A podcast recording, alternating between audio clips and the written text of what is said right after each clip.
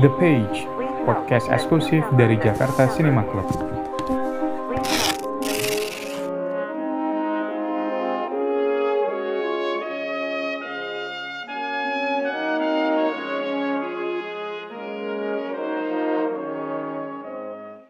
Selamat datang kembali para pendengar semua and of course my friends yang hari ini hadir Putra and Yus di The Page Podcast by Jakarta Cinema Club.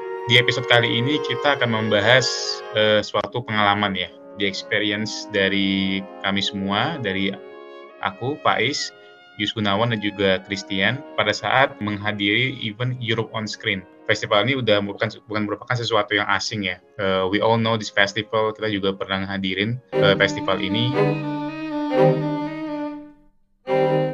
Oke, okay, Yus, how you doing, bro? How's life, man? Baik, baik. Gitulah, it's refreshing to have Europe on screen at this time of the year. Mungkin okay. sekalian menambahkan, it's free. Selain it's fun, it's free, gitu. Yeah. Jadi uh, dan mood mood gue lagi oke okay banget nih karena kemarin uh, kita nonton film yang sangat bagus di Europe on screen. And I mean, this is very unusual menurut gue ya untuk bisa menonton film yang luar biasa bagus di bioskop di Indonesia. Itu bener-bener kayak mungkin I'm not saying it never happen. Maybe it happen once every five years. Itu yang kayak film yang bener-bener mind blowing yang uh, once in a lifetime experience. Jadi untuk bisa mengalami itu tahun ini, thanks to Europe on Screen, uh, that was really nice. Jadi hidup jadi lebih ada purpose. Kalau mengquote uh, satu apa ya, suatu dialog dari Breaking Bad itu ada quote yang mengatakan bahwa free is always good ya. Even if you're rich, free is always good gitu. Jadi ya, in, I echo your sentiment, man, gue setuju.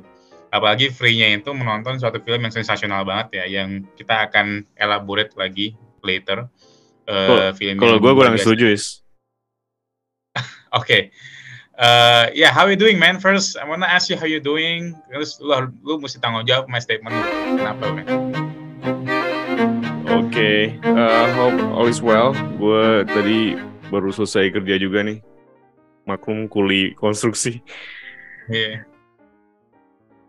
Gue kadang-kadang gak setuju sih sama event-event yang bagus banget, tapi gratis gitu. Karena mm, people jadi take it for granted ya dari apa pun dari sajiannya dari manajemen yang mengurusi si program-program tersebut gue lebih prefer acara-acara yang memang yang high quality itu baiknya berbayar aja ya jadi ada sedikit komitmen lah buat lo sendiri juga untuk datang ke program itu untuk engage dengan program itu dan filter juga sih buat orang-orang yang memang kadang-kadang suka take things for granted. Oke, okay, that's a perspective sih. gue nggak nggak akan disagree sih I think uh, that perspektif itu sesuatu yang gue juga sebenarnya ngertiin juga. Tapi sisi lain gue juga ya free is good gitu. Jadi sebenarnya ya tergantung. I think I agree with you juga sih sebenarnya. Your reasoning makes sense. Greed is uh, good. Tapi kalau dibayarin pemerintah boleh lah. Euroconskin kan dibayarin pemerintah nih ya. Pemerintah pemerintah mana sih sebetulnya? Pemerintah berbagai negara Eropa ya.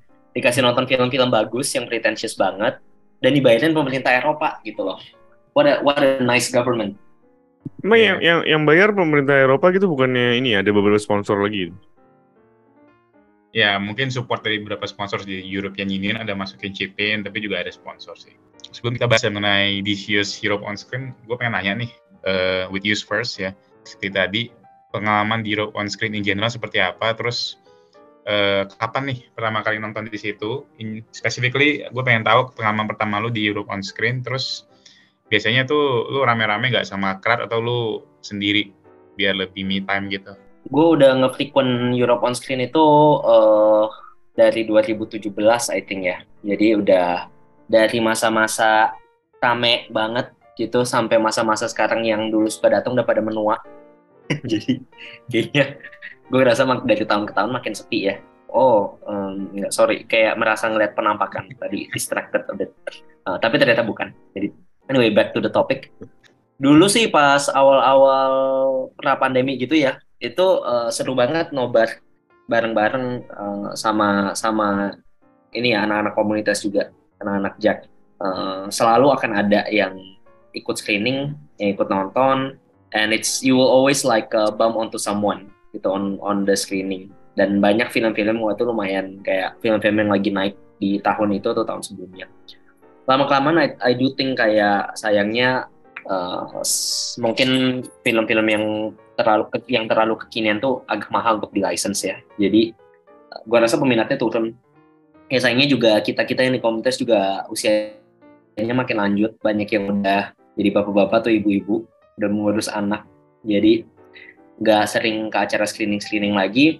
Gue seneng banget kalau ketemu uh, teman-teman yang like minded gitu nonton.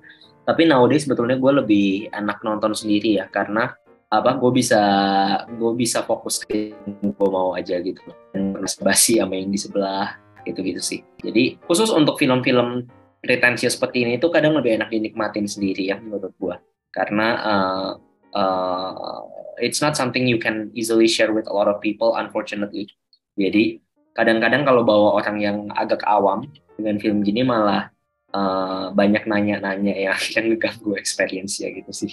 Lu ngapain bawa orang awam bro?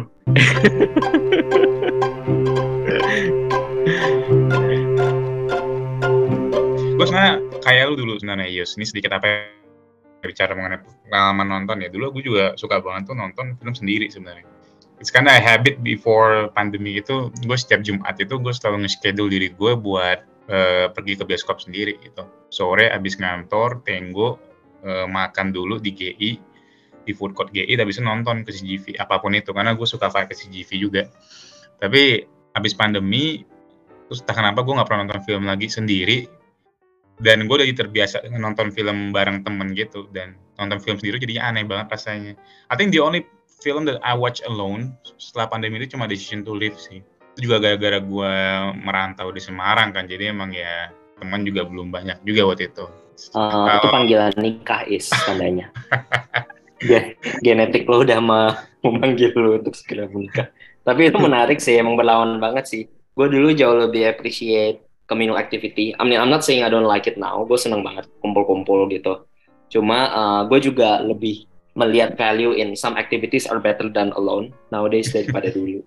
ya, yeah, I mean, ya yeah, in general people change ya, tapi ya, I think uh, sebenarnya ya intinya kalau misalnya kita bicara companionship sih, pertama attention span dulu mesti sabar lima orang awam nih. Ya, kalau nggak bisa sabar ya udah sendiri aja gitu. Nah kalau Putra sendiri gimana? Ini mungkin yang termasuk paling senior ya. Yuk, kan juga ada lagi yang senior bro. Oke. okay. Mister No Regard, Mr. Dewa Nakal, welcome. You know, lu nggak bisa kabur, gue akan nanya ke lu juga, Di. Cuma gue sekarang ke Putra dulu. So, what's your first experience with hmm.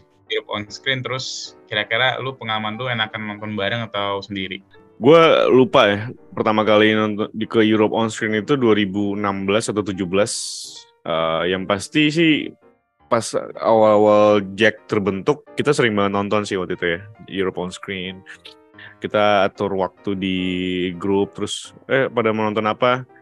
Kalau enggak, just some random guys in the group, eh gue mau nonton ini, kalau mau join atau butuh temen, kabarin ya gitu. Jadi kayak just just strangers saja, tapi happen to be in the same group, akhirnya bisa nonton bareng gue suka banget tuh five five vibes kayak gitu ya. Karena basically initial idea dibentuknya Jack adalah agar bisa hangout sama strangers. Kayak ceritanya kayak di luar lah. Lo ke bar bisa nongkrong sama strangers nggak perlu takut-takut atau berasa awkward. Uh, hampir tiap tahun gue ke Europe on screen either gue cuma nonton satu film atau dua film atau cuma tiga film. Kayak tahun lalu kan gue cuma nonton Eight and a Half ya bareng sama Yus sama Denny sama eh sorry sama si Mika ya. Habis itu nonton filmnya Gasparno yang gue walk out gitu karena gue kebosanan. Sama kemarin kita nonton bareng Z. Jujur gue lebih suka hangout gitu. Gue suka nongkrong. Tapi gue sering juga nonton sendiri sendirian. Karena kalau lo nonton dia lo pasti harus fokus sendiri kan? Cuman kan ada sesi before and after nongkrong gitu. Before and after nonton sorry. Jadi uh, buat teman-teman yang lain yang dengerin podcast ini uh, eh, gue rasa nonton sendirian tuh kayak udah normal banget ya. Nggak usah malu-malu atau gimana. Sekarang udah ada banyak komunitas juga kalau lo mau eh, experience buat dapet teman baru buat nonton. Tapi I think uh, if you watch it yourself by yourself, uh, lu bakal grasping the the idea of the film itu lebih personal mungkin ya. Karena lu bakal memutar ulang di memori lo seperti waktu itu gua ngobrol-ngobrol sama Yus di sesi experience sebelumnya dia zaman dulu belum ada platform buat nge-share dia habis nonton ya udah dia uh, fantasize or uh, memutar-mutar scene-scene film itu di, di, di benaknya aja sendirian gitu sih. Shout out to Europe on Screen, thank you banget nih udah secara konsisten ngasih kita program-program seperti ini. Kurang setuju lagi nih sama Yus nih tadi yang dia bilang uh, peminatnya mas makin berkurang karena nggak uh, ada nggak ada nggak ada basis buat dia ngomong itu. I think Yus is Yus is just getting fucking old aja sih. Tapi dia getting old tuh jadi agak lebih grumpy dari gue kayaknya. Gue perhatikan. gitu. lebih kakek-kakek ya. Kayak di Winter Sleep ya. Iya. Lu kayak kayak mau melangkai gue gitu Yus. Apa penuaannya. Gitu. Uh, bagi gue I, I think we need to embrace the moment. Kemarin kayak sama Mika aja, actually udah anniversary gitu ter ketemu terakhir hangout sama Mika tuh tahun lalu di Europe on Screen juga gitu. Eight and a half, bisa kita nongkrong makan ramen. Akhirnya jadi habit juga kan. Jadi kalau misalnya pun kita emang oh interest kita dalam satu festival ini cuma satu satu dua film, I think that's okay. Karena emang kita mungkin punya prioritas yang lain. Gue ada ada ini sih ada satu apa pandangan ya uh, as an old man now. A20, I mean, uh, to put it to put it rather bluntly itu uh, the success of A24 itu ruined the sanctity of cinema a bit. Ini mungkin akan sangat sudut pandang yang akan sangat uh, kontra hmm. gitu ya. Jadi itu gue ngerasa karena A24 itu A24 itu sebenarnya filmnya kayak gimana sih gitu ya. Uh, filmnya itu basically uh, yang dulu kita uh, sebut indie gitu loh. Uh, basically film-film indie yang tayangnya cuma di festival. Uh, jadi tuh put it simply itulah film A24. Karena orang kan suka nanya kayak filmnya khas banget, tapi apa sih yang bikin khas? Itu it's indie gitu back dan itu nggak akan ada studio besar yang membuat membiayai film-film seperti itu. And then it became so successful. It's a household name, pretty much everyone gitu uh, knows about it now. Dan mereka bikin filmnya banyak banget. Dan yang membuat film-film mereka unik itu sebetulnya filmnya stylish Ya, jadi uh, filmnya itu kayak misalnya memakai teknik-teknik yang lebih nggak biasa gitu, yang lebih kompleks. Kayak gue baru nonton, belum lama gue baru nonton Pearl. Dan Pearl itu kan dibikin tampilannya kayak film lama ya, kayak film tahun 1950s gitu. Tapi ya? uh, iya yang yang Mia Goth itu kan. Uh, tapi kayak dia playful banget gitu, kayak uh, dia ada main misalnya freeze frame lah apa gitu. Dia ada menggunakan teknik-teknik yang juga sekarang digunakan banyak di konten-konten brand juga gitu, kayak branded content gitu. Sejak A24 jadi sukses, orang itu jadi menginginkan film yang lebih stylish uh, dan nggak hanya basic drama. Ini again, this is just a grumpy old man talking without data. Ya, yeah. tapi nggak merasa orang jadi lebih menginginkan suatu uh, experience yang uh, berbeda juga secara visual. Kayak makanya uh, Everything Everywhere All at Once sukses banget karena dia pakai banyak konsep yang divisualisasikan dengan cara yang nggak biasa gitu kayak stop motion batu berbicara gitu-gitu loh yang bodoh-bodoh kayak gitu. Every A24 film has a visual gimmick. Jadi film-film itu nggak berlomba-lomba untuk mengalahkan satu sama lain dari segi uh, keunikan stylenya. Uh, kita malah nyari film-film yang kayak nggak ada style tapi dramanya bagus gitu loh sesimpel itu aja. But I feel like nowadays this edgy apa kayak off kilter kind of style gitu udah has penetrated into the mainstream dan sekarang semua film harus seperti itu untuk stand out. Hmm. And I feel like good old drama gitu ya, good old fashioned drama itu ya simple Manchester by the Sea gitu loh. And I I I wish that films would develop in that direction, but well you know reality is that that's a thing in the past. Oke okay, ya, yeah. I mean, ya, yeah, I mean itu nanti sequel yang pas buat grumpy uh, banget. Uh, yes.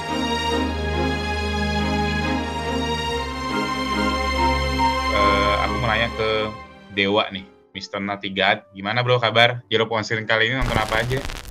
Paling sih kalau untuk EOS ini gue cuma list uh, film-filmnya, tapi gue nonton secara online aja sih. Kayak Z kemarin gue nonton sesuai waktunya, tapi dari gue itu aja sih si Gavras itu emang cukup ini sih X satunya cepet banget kedua lumayan ketiganya pertama kali kapan ke datang ikut online atau offline?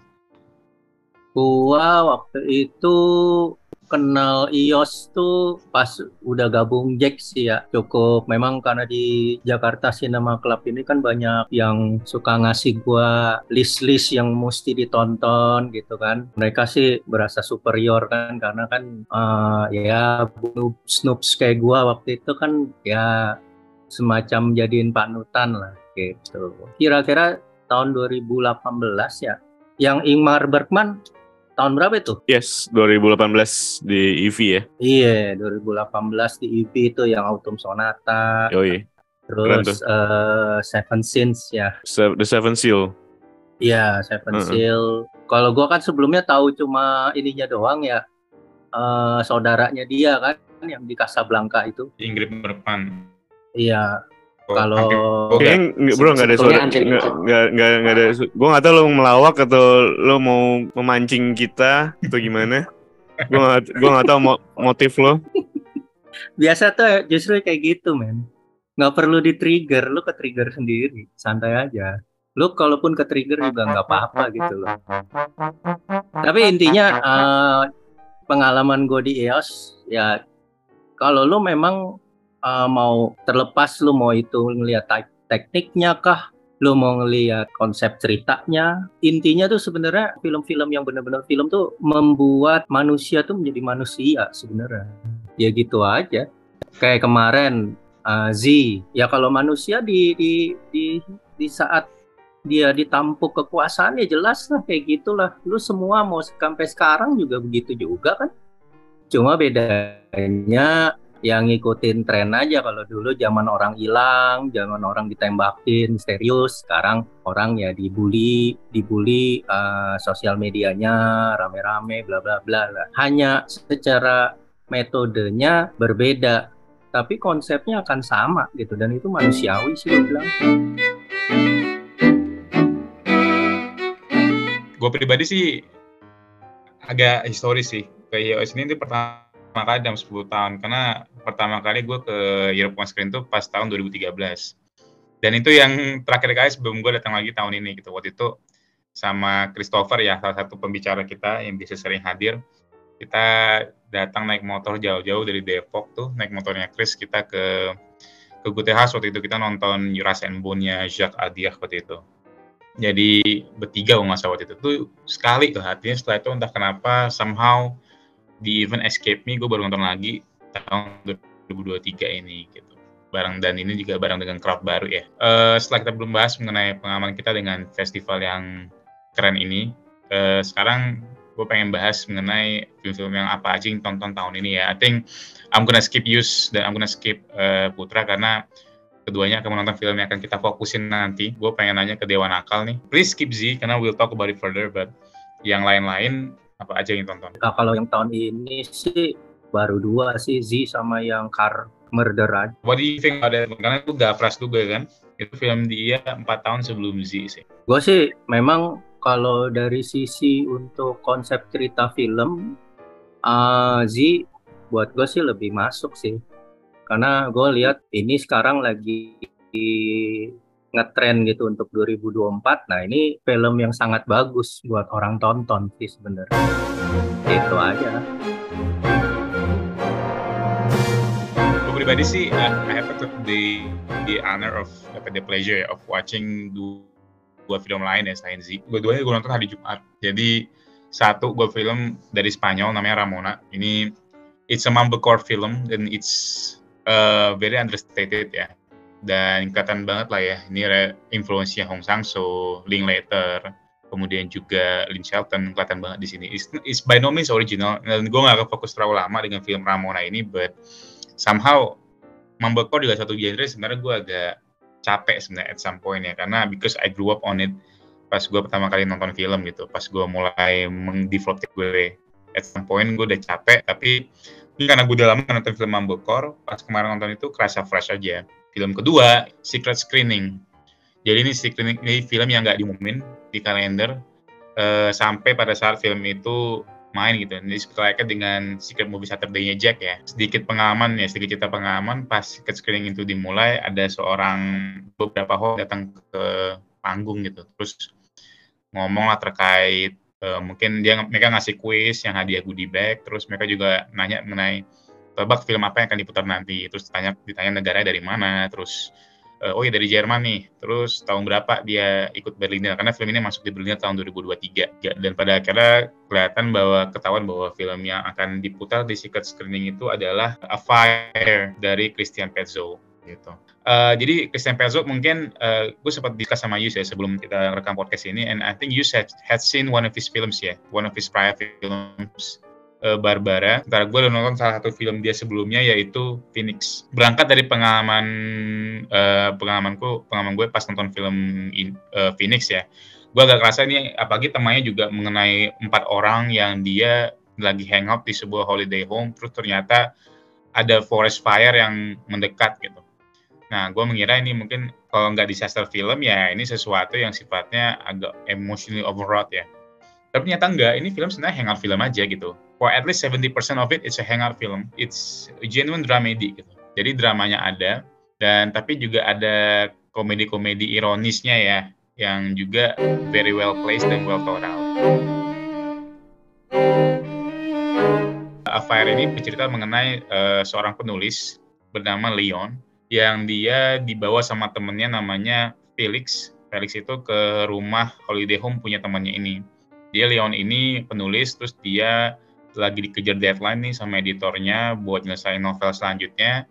Felix juga seorang fotografer yang dia lagi lagi nambah portfolionya lah ya. Jadi di tempat holiday home yang enak banget tempatnya, terus eh, dekat pantai juga, jadi ya buat nyari inspirasi. Nah, pas nyampe di sana ternyata ada dua orang lagi nih. Satu orang lagi di si pertama tuh namanya ada cewek namanya Nadia yang dimainin oleh langganannya Petzold ya, Paula Beer terus juga ada satu orang lagi yang datang yaitu namanya David. David ini seorang uh, coast guard ya. Jadi yang jagain apa macam yang jagain pantai di dekat holiday home itu nah dia tuh sering hangout sama si cewek ini. Dan terus ya dia sering main ke rumah lah. Film ini sebenarnya mostly 70% dari film ini ya mengenai hangout aja gitu. Bagaimana dinamika hubungan he's a big he's the biggest loser ya. Jadi uh, dia ke sana dia diajakin teman-temannya baik-baik buat ke holiday home gitu. Tapi nggak bisa fokus karena satu dan lain hal karena dia ngedenger pas dia tidur dia nggak bisa tidur lah karena ngedenger si Nadia ini lagi have sex gitu kan.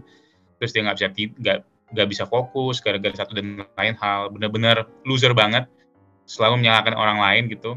Uh, selalu menganggap dia yang paling menderita terus orangnya suka merengut ya. Kayak anak-anak SMP SMA sih yang dia ikut liburan gitu kan di holiday home yang enak tapi dia sendiri stay in his own room ya sementara teman-teman mereka lagi hangout gitu di di, di halaman gitu.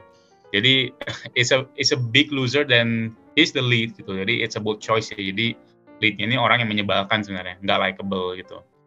Jadi the focus the film is sebenarnya tentang his growth sih, his growth as he melihat ketiga temannya ini gitu, dinamikanya hubungannya dengan si Paula Nadia yang dimainin Paula Bir, kemudian temannya juga Felix dan juga David itu yang mempunyai hubungan istimewa nantinya gitu. Dan pada saat kita menuju 30 persen terakhir dari film ya, pas ceritanya mulai agak serius dan pas karakter editor, editornya si Leon ini datang ya I won't spoil any further tapi ada semacam gut punch ya yang mengubah filmnya sedikit ya uh, dan itu menjadi katalis dari perkembangan karakternya si Leon ini. Film ini berkompetisi di Berlinale tahun ini dengan beberapa film yang kita juga udah bahas ya, uh, Suzume di antaranya, terus Blackberry juga, uh, tapi nggak menang. This One, terus Suzume, terus mungkin Across the Spider-Verse itu bagus banget. And I think those three run up my top three films of the year ya. Biarpun ketiganya sih uh, masih belum sebagus film-film terbaik tahun lalu. Gitu. But we still have six months, six months left, jadi kita nggak tahu apa yang akan terjadi nanti. Cocok sih kalau bagi teman-teman yang pengen masuk ke sinemanya Christian Petzold ya, because he makes really good films. Really does. Sedikit informasi terakhir ya, jadi uh, Christian Petzold itu sempat berniat untuk dimulai dari film dia sebelumnya yaitu Undine jadi dia tuh pengen membuat film tentang empat elemen gitu. Earth, fire, air, sama juga wind gitu. Setelah Faiz ceritain ke gue soal A ini, gue ngerasa ini film yang bakal gue suka banget. Uh, reminds me a bit of Force Major yang Oslan gitu kalau dari konsep yang diceritakan Faiz. Dan Faiz juga sempat ngebandingin sama Makoto Shinkai yang suka menggunakan tema bencana untuk metafora emotional conflict yang at, ada at the heart of the film. Jadi uh, A Fire sounds like one of those films. Jadi uh, gue sebenarnya jadi pengen banget nonton sih setelah setelah dengar uh, testimoni lo mengenai film ini. Cuma unfortunately film Pencil yang pernah gue nonton sebelumnya definitely was not impressive. Well, we've talked about the films that we've seen ya, uh, Sleeping Now Murders, terus A Fire, Ramona. Now we'll focus on the next one. Ini is the big one, and that is Z. Uh, ini film dari Costa Gavras yang dirilis di tahun 1969. Film yang mendapatkan 5 nominasi Academy Awards di tahun 1970. Uh, dapat nominasi Best Picture, Best Director, Best Adapted Screenplay, Best Foreign Language Film, dan Best Film Editing. Dan film ini memenangkan dua di antara lima nominasi itu ya, yaitu untuk film editing dan juga untuk best foreign language film. The way it flashes back and forth ke flashback, kemudian ke current time itu rapi banget. This film is something that itu sesuatu yang udah lama di list, tapi nggak pernah keluar aja, selalu di backlog, tapi tak kenapa, for one reason or another, I've never gotten around to seeing it gitu. Jadi pada saat gue dapat kesempatan untuk bareng teman-teman juga untuk nonton itu, ini sesuatu yang rasanya tuh lumayan langka karena biasanya kalau film-film yang sifatnya legendary seperti ini kadang-kadang tuh biasanya kita udah nonton tapi mungkin pengen rasain layar lebar aja. Nah sekarang ini uh, pleasure itu bukan cuma nonton di layar lebar tapi juga nonton untuk pertama kali gitu. Itu yang membuat rasanya pengalaman nonton film ini cukup spesial. The response juga rapturous banget lah. Uh, you can tell that para audiens semua waktu itu menikmati banget nih dengan apa yang ditunjukin di layar gitu. OS ini gue cuma sempat nonton satu film di OS in tahun ini ya which is less than I think semua iOS sebelumnya yang pernah gue datengin. Uh, but I think I seen the best one of all, with the exception of Eight and a Half ya, karena itu kan tahun lalu Eight and a Half ditayangin di iOS, cuma kan uh, that wasn't my first time watching it gitu. Itu rewatch. Apalagi maksudnya di di tahap sekarang di mana I've seen so many films gitu, and as Putra pointed out, I've become like a grumpy old man to still find a film yang kayak gue bisa wah holy shit, this is one of the greatest film ever made itu langka gitu loh. It's like a maybe once a year kind of experience. Sometimes not even gitu. Gue bener-bener impressed banget ya. Jadi Z ini it's basically a political thriller ya. Political thriller tentang pemerintah yang korup gitu ya. Jadi rezimnya itu dipimpin oleh partai yang konservatif gitu ya. Uh, right wing gitu. Dan mereka nggak mau ada oposisi. Sedangkan mereka saat ini punya oposisi yang kuat gitu. Seorang dokter dan um, mantan atlet olimpiade gitu yang sangat karismatik. Ini settingnya BTW meskipun nggak pernah disebut di filmnya, tapi diindikasikan kalau itu di Yunani. Terus uh, pihak kiri ini nih, the left wing party ini is gaining power. Jadi the right wing who, who is in power is trying to do everything they can melalui military police yang dikontrol oleh mereka ya untuk membubarkan semacam demonstrasi peaceful dari pihak left wing ini untuk mendapatkan uh, dukungan orang-orang. Kalau orang Indonesia nonton mungkin langsung relate-nya langsung ke zaman Orba banget sih. Uh, meskipun to be honest sampai sekarang juga masih lumayan nyambung ya. Tapi emang jadi itu kayak ada pemerintah ada pemerintah yang berkuasa yang nggak bisa dikritik dan polisinya itu lebih kayak preman gitu loh. Mereka lebih ke mukulin oposisi-oposisi dari pemerintah yang berkuasa dan mereka sama sekali nggak melindungi rakyat Terus banyak banget juga provokator-provokator yang diinsert ke dalam kepolisian gitu. Provokator-provokator ini adalah anggota-anggota dari ormas-ormas. Yang kenapa banyak ormas ya karena orang-orangnya miskin gitu loh. Jadi mereka ikut ormas karena nanti uh, dapat apalah dapat makan lah, dapat apa gitu. Uh, dapat semacam keuntungan secara ekonomi. Jadi uh, ya udah nanti dari ormas ini dikasih tugas lah untuk ngacauin meeting inilah meeting itu dan uh, why not gitu. Mereka nggak punya legiansi politik apa-apa. Secara singkat itu uh, setting dari film Z yang mungkin bayang banget it's basically Indonesia. Maybe kalau setelah setelah gue ceritain gitu it's not even Indonesia zaman Orba tapi Indonesia now juga begitu. Z ini bisa menangkap semangat revolusi dan menurut gue kemarahan kolektif yang dipres oleh rakyat ya di negara-negara seperti itu. Dengan sangat apik gitu loh. Ya, yeah, it's just uh, done it perfectly. Ini film yang menurut gue punya potensi untuk memulai uh, revolusi gitu, atau memulai semacam riot, saking powerfulnya. Because that, that's how powerful the film is ya menurut gue. Pada saat di awal film dikatakan bahwa semua uh, kesamaan, similarity dengan orang atau event yang ada di dunia nyata itu semua intentional. Uh, memang uh, film ini sedikit trivia tuh terinspirasi dari assassination seorang apa ya seorang aktivis juga di Yunani namanya Grigoris Lambrakis. Orang ini yang di assassinate ini juga seorang dokter, dia juga seorang aktivis dan dia dibunuh juga specifically uh, kejadian pembunuhan Gregoris Lambrakis ini sama dengan apa yang terjadi pada uh, karakter si dokter Dizzy ya di mana uh, dia waktu itu sedang setelah mengeluarkan apa setelah mendeliver keynote speech dia lagi jalan tahunya di belakang dia ada kendaraan tiga roda yang menyerang Lambrakis dengan dengan puntungan dengan dengan klub gitu. Di kepalanya di depan ber, di depan orang banyak. Pada akhirnya dia mengalami uh, cedera uh, otak dan meninggal di rumah sakit lima hari kemudian. Jadi ini benar-benar clear banget kesamaannya sama sekali nggak ada yang difabrikasi ya. Dan memang mungkin itu intentional gitu. Memang dia bilang itu intentional gitu. Gue memang pengen menggambarkan apa yang terjadi pada Lambrakis di tahun 1963 ini busy gitu. Gue salut sih sama European cinema ini ya.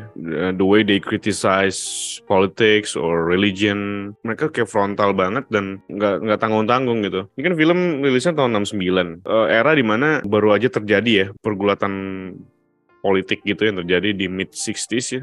Termasuk di Indonesia juga gitu di mana apa-apa yang berbau kiri itu dianggap uh, busuk. Jadi semuanya harus disingkirkan. Tapi di Indonesia butuh berapa tahun? Sampai sekarang aja masih orang gue kadang-kadang masih ketawa sih kalau baca-baca di berita tolol-tolol di Indonesia yang bilang oh ini berbau berbau komunisme. I mean come are you fucking kidding me? Do you even know what communism is? Gitu loh. Costa Gavras di tahun 69 dia udah bikin film yang menghadirkan dua dua sentral karakter gitu dari rezim yang lagi jalan, yang lagi mimpin, uh, yang penuh dengan dengan militer. Satu lagi oposisi yang uh, lebih ke komunisme ya. Abis itu ada ya tadi Yus bilang ada ormas-ormasnya. Kalau yang terjadi di Orde Baru kan polemiknya itu vertikal gitu antara militer sama warga lokal. Jadi ketika lo pakai seragam lo lo tahu nih ini musuh lo gitu. Nah, makin sekarang kan kita nggak tahu ya. Ada yang pikirannya atau Eh, pandangan politiknya atau pandangan ah, well we'll see let's see pandangan agamanya misalnya yang terlalu ekstrim gitu soalnya mereka nggak pakai seragam jadi tiba-tiba mereka bisa nyerang lo aja gitu dan ini juga terjadi kan di di Z gitu di mana ada orang-orang yang nggak pakai seragam yang ternyata kelakuannya liar gitu dan brutal so it's a very very great film menurut gua baru-baru ini kan kita habis nonton film dari Netflix juga yang di direct, directed by anaknya gitu Roman Gravas jadi kayak ada there's another reason aja to revisit dan pengalaman kemarin di EV lumayan menyegarkan lah. Kayak gitu ada kafenya lagi sekarang di belakang. Gua nggak tahu tahun lalu ada kafenya nggak sih di belakang? Dari 2018 sih bro. Udah ada ya? Sofi Authentic udah dari 2018 ya? Udah. Oh gue inget ya. Oke. Okay. Gua waktu mau nonton Ingmar Bergman ya, ya makan di situ dulu. Oh ya? Oh berarti gue berarti gue setiap nonton ke situ pasti telat dan gak, jadi nggak sempat nongkrong. Oke okay, oke, okay. gue yang kurang update sorry sorry. Oh dari, dari gue itu sih, nah, filmnya Costa Gravas uh, Z. Film Z ini dibuka ketika si sang jenderal itu berkata bahwa kita mesti habisin lah ideologi yang lain. Kita apa yang isem-isem itulah gitu loh. Semua isem harus kita hajar karena itu yang membuat ketidakstabilan negara. Kalau melihat negara hukum ya itu isem-isem itu ya ada hukumnya juga. Cuma yang gue lebih uh, salut adalah ketika si Gavras ini bikin bikin tuh di tahun uh, 69 ya. Itu satu ya. Kenapa? Karena kejadian uh, pol, uh, politikusnya yang meninggal itu tahun 63 kan jadi belum belum begitu lama sama dia itu uh, benar-benar frontal seperti kata Christian betapa beraninya dia gitu. Gue pikir tadinya nih sutradara langsung hilang nih. Cuma sampai 2019 dia masih berkarya, boleh juga nih. Berarti itu sama seperti yang jenderal di di awal itu dibuka. Kita itu demokrasi, tapi memang kita mau hancurin nih semua nih. Artinya kenapa kita tidak melarang tapi gimana caranya supaya kita bisa ngancurin semua isem itu kita nggak ngelarang mereka mau berpikir mau bikin event mau bikin apa tapi gimana caranya dengan demokrasi itu kita menghancurkan semuanya isem-isem yang tadi gue bilang sih mungkin ini foundation dari apa yang ya, Europe Cinema ini uh, jadi basisnya gitu loh.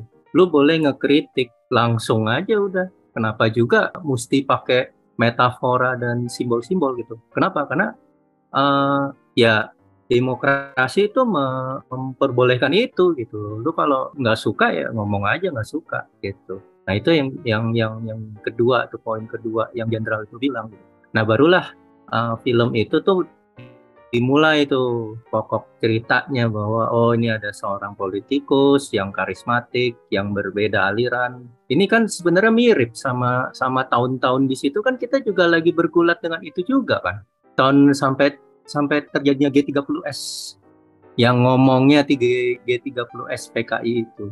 Kenapa? Karena tahunnya tahunnya sih ya memang di tahun-tahun itu gitu. Dan otomatis karena ini kan ideologi kan lagi berperang tuh siapa yang yang menjadi dominan untuk untuk mendunia. Bahkan sekarang pun kita juga lagi lagi ngikutin gitu kan apalagi yang sekarang di perang Ukraina. Termasuk konsep-konsep yang di dilakukan oleh pemerintah yang berkuasa atau rejim itu sama gitu loh. Dari tahun ke tahun tuh ya sebenarnya itu itu aja gitu. Begitu kena oposisi ya oposisinya dihajar. Nah gimana sekarang ng ngahajarnya gimana? Nah gitu. Kuncinya adalah apa? Yaitu manfaatkan orang-orang miskin. Nah ini ini ini dari dulu gitu loh sampai sekarang tuh nasi bungkus lah. Nggak usah nasi bungkus deh mungkin nanti begitu oh begitu kamu naik kamu yang jadi RT atau kamu yang jadi RW nih ntar. Habis itu udah deh tuh. Mulai-mulai ntar ada uh, gali got aja. Udah mesti pakai duit warga udah ingin warga belum lagi ini. Akhirnya tuh uh, terbantu gara-gara lu mendukung rejim yang naik gitu atau uh, opini masyarakat yang memang mayoritas gitu. Sekarang juga udah cara-cara seperti itu kan sama sebenarnya. Seperti yang tadi Christian bilang, masa itu orang tuh tahu itu musuhnya siapa. Musuhnya tuh orang yang berseragam. Oke gitu. Udah itu sampai situ aja gitu loh. Kalau sekarang nggak tahu bajunya bisa baju bola bisa baju hipster hipster nggak jelas gitu ujungnya ekstremis juga gitu nah hanya hanya hanya ini aja sih uh, dalam sisi konsep kenegaraan itu perlu stabilitas seperti itu gitu. Memang yang terjadi yang terjadi adalah ini malah dijadikan uh, guidebook bagi bagi politik-politik sekarang. Metode-metode itu yang harus kita hindarin harusnya. Nah tapi Gavras ini mem memberikan kita tuh secara gamblang gitu dan gue seneng kenapa EOS itu menampilkan seperti ini di saat seperti ini gitu. Semoga generasi-generasi yang sekarang ya nonton juga. Kenapa? Karena ya ini oh ternyata tuh dulu ternyata ini sama ya.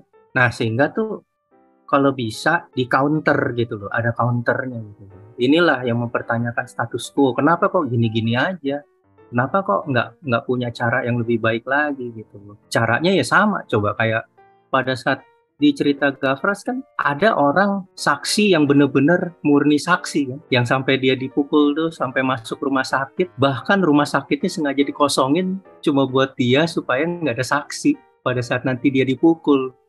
Itu cukup epic sih. Kenapa? Karena itu memang kejadian juga di dunia nyata gitu. Nah di saat yang tadi preman-preman itu begitu dipukulin, eh taunya salah mukul. Taunya polisi juga yang dipukul, kejadian juga gitu. Dan ketika mereka salah, udah tinggal aja gitu di jalanan. Padahal itu pendukung mereka juga gitu. Justru justru mereka disuruh sama dia gitu. Sebenarnya nggak ada yang berbeda dari zaman ke zaman. Hanya Gavras tuh menampilkan sebuah persoalan dengan apa adanya gitu. Itu yang gue senang bahkan dari sisi DOP-nya gitu dari sisi uh, pewarnaannya coloring grade-nya itu benar-benar menampilkan hal yang memang lumrah gitu. Oh ternyata kalau riot gini lu pukul-pukulan begini. Hanya memang kalau di dunia nyata sekarang karena populasi manusianya udah lebih banyak ya otomatis lebih banyak dari yang di film ya. Uh, kalau film kan dulu populasi Indonesia ya paling berapa yang di Jakarta gitu kan. Bahkan yang terakhir ketika sampai si magistrate-nya tuh kan dikasih dikasih ini ya, dikasih pilihan kan sama kejaksaan kan. Prosecutor kan jaksa agung tuh kalau di sini. Baratnya dikasih ini loh, kalau lu begini nanti negara bisa jadi nggak stabil nih. Kenapa? Karena nanti bakal banyak rakyat apa jalan bakal buka buka jalan lah buat buat kakacauan sama nih lo nih ada bisa nih lu tutupin tapi nih oke okay lah nih kita kita bisa polish lah ininya nih kebenaran itu. Kebijaksanaan agung pada saat uh, itu juga memutuskan bahwa dia punya nurani gitu loh. Karena hukum itu kan berkeadilan gitu. Otomatis ada nurani di situ. Nah dan dia memilih nuraninya. Otomatis ya untuk melakukan seperti itu pun harus ada backingan ya ya kan bapaknya juga kolonel gitu kan. Tapi endingnya apa? Magistrate-nya juga kan dicopot ya. Kan akhirnya dicopot terus akhirnya semua uh, ngikutin rejim lah. Ujung-ujungnya rejim yang turun tangan lah akhirnya lah. Seperti kalau di sini ya udah kelihatan kan udah mulai-mulai. Itu cuma ditampilkan apa adanya gitu loh. Gue senengnya tuh di situ dan langsung menohok. Nah itu loh yang gue yang gue seneng. Uh, kenapa Euros Europe Cinema tuh rata-rata seperti itu gitu. Langsung tabok aja gitu ke topiknya gitu loh. Plak. Nah ini loh udah. Kalau yang EOS kapan sih yang itu ya? Secret movie-nya 126 bpm ya. Kan itu juga menampar juga itu. Cuma memang sekarang ya kelihatannya topiknya jadi kebablasan gitu ya itu yang menjadi apa ya sesuatu yang membuat itu jadi menarik banget karena masih relatable banget sadly ya. So yeah I think kita udah discuss nih film Z uh, panjang lebar. I think it makes up for at least half of our discussion ya emang wajar sih karena ini film luar biasa banget. Film terakhir yang dia rilis itu adalah di tahun 2019 gitu. Dan film terakhir ini adalah film pertama dia yang di shoot di Greece gitu di Yunani. Jadi pada akhirnya dia bisa pulang kampung lagi nih So yeah, I think uh, semua teman-teman, para pendengar semua yang belum nonton Z, it's a must watch. Ini sebuah klasik ya. Ini dari sebuah karya terbaik dari sebuah film seorang filmmaker yang legendary banget gitu. So yeah, thanks everyone. Jangan lupa untuk follow uh, Jakarta Cinema Club di Instagram at thepage.podcast. Akses juga Spotify dari The Page Podcast ini. Uh, bisa tinggal Google The Page Podcast by Jakarta Cinema Club. Pasti ketemu. Thanks for listening, everyone, and see you guys next time. See you, guys, boy. See you all. See you.